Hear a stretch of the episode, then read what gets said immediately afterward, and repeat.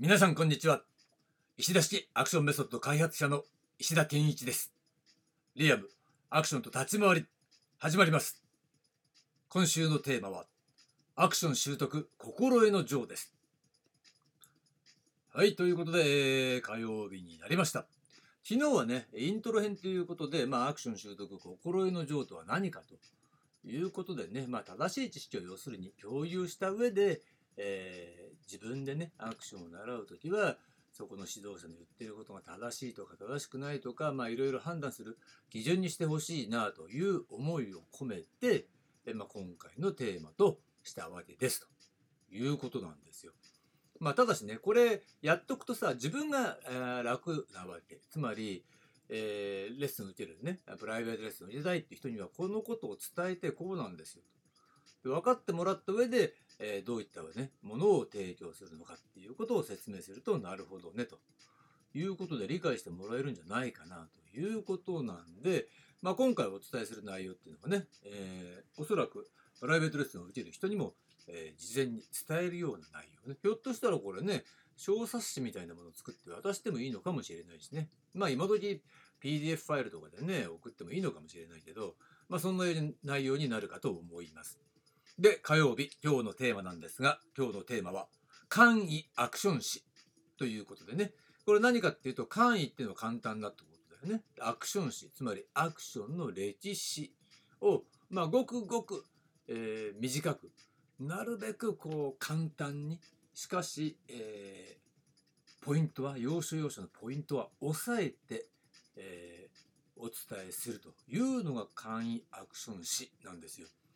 だから今日はね、脱線なき簡易アクション誌というものをね、えー、お伝えしたいと思います。これ、まずはですね、えー、アクションというものは、基本的に、えー、一応基準としてはね、映画の中から生まれたと、ね。映画以前のものはちょっと一旦置いといて、映画の中で生まれたものがアクションなんですよ。つまり映画以降ということですよね。これ一つのまあ、大前提ではあるよね。その前提でちょっと話をしてみたいと思います。えー、そうなった時に、えー、前も話したんだけどね、これ重複するけど、えー、もう一回整理したものを聞いていただきたいと思うんですが、大きく分けるとみっつの段階にアクションというのは、えー、分かれていると。で、一番古い、ね、初期の段階っていうのがプレアクション段階というふうに設定しましたね。これは何かっていうと、まあ、黎明期にサイレント映画時代ですよね。うん、身体能力の高い俳優の自作自演によりコメディとして身体運動を見せ物化する作品が多数作られたということね。これがまあプレアクション段階の黎明期の話ですよ。もうこれはねチャップリン、えー、バスター・キートン、デロイドとかねいろいろ、えー、サイレントコメディという形で高い身体能力を発揮して、まあ実際はねトリック設営なんかも、えー、使われていたみたいなんだけれども、いずれにしてもまあ当時はね自作自演って別に特別なことじゃなかったということで、まあそういった、えー、映画っていうのが、えー、たくさん作られたと。でその理由は簡単ですよ。サイレントだから、えー、トーキーと言われるねセリフがまだ音声で、えー、同時にシンクロした状態でね流すことっていうのは技術的に不可能だったから、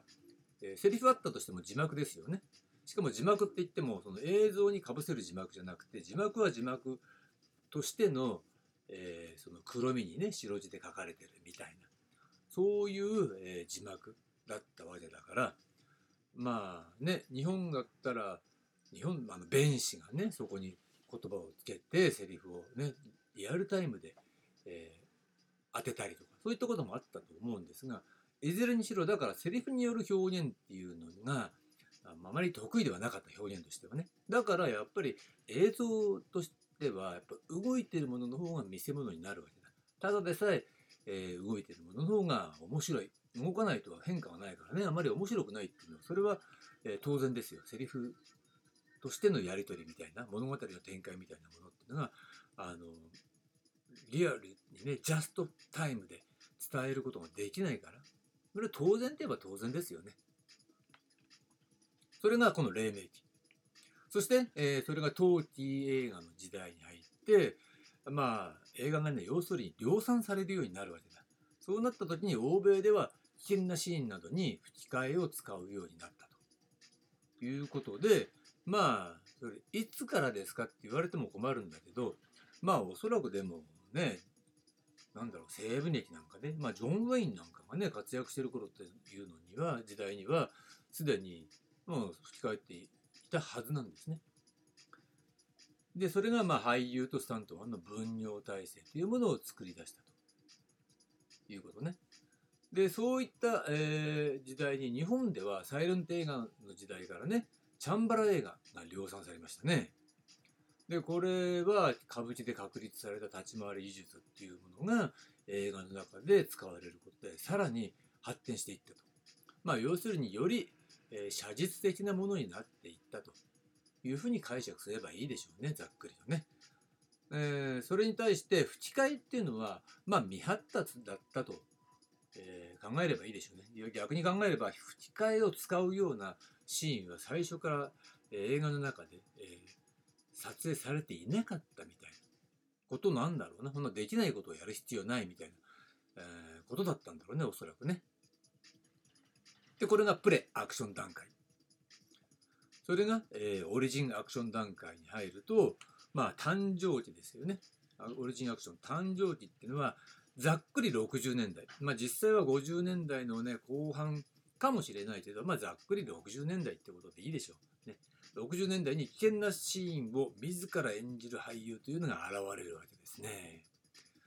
これがいつも言ってるように、これがアクションの誕生であるというふうに私は設定しています。ね、これがアクションの誕生期。そして、えー、表現の完成期っていうのが、これはななじゅうねんだいですよ。ななじゅうねんだいに素手の格闘をチャンバラのように見せ物化する作品が誕生しました。それが、まあ、空手映画ともう一方は、えー、ヒーロー番組だよね。でこれによってアクション表現が完成されたということは言えるはずですね。要するにアイテムが出揃ったっていうイメージね。でさらに、えー、今度はアクション俳優完成期っていうのがありまして、えー、今度ははちじゅうねんだいに入って、まあ、アクション映画ブームっていうものを背景にね、俳優の育成段階からアクションをマスターさせるっていうね、そういう養成型アクション俳優っていうのが、えー、一時的に大量に輩出されたわけなんですね。でこれをもって、まあ、オリジンアクションの完成とするというふうに考えられます。だ要するにね、やっぱ最初は俳優が単独で始めたものがだんだんだんだん表現も広がってきて、最終的にはアクション俳優そのものを養成してしまうっていうところまで、えー、つながってる、連続性を持ってつながってたわけですね。それがろくじゅうねんだいからななじゅうねんだい、はちじゅうねんだいぐらいにかけてということで、これがオリジンアクション段階であるわけだ。そしてその後、ね、ポストアクション段階、これはもう現代ですよね。それ以降現代で、バブル経済崩壊後ですよ。アクション作品の制作が一時的にねとても減少したんですね。でそれとともにオリジンアクションの伝承も途絶え始めるということで、これは時代劇も同様ですよね。時代劇も制作本数が少なくなってきたということで、まあにせんねん以降ね、ざっくりにせんねん以降っていうのはオリジンアクション段階で完成されたアクション表現が再び俳優とスタントマンの分業体制で再生産されるようになり、今日に至るということね。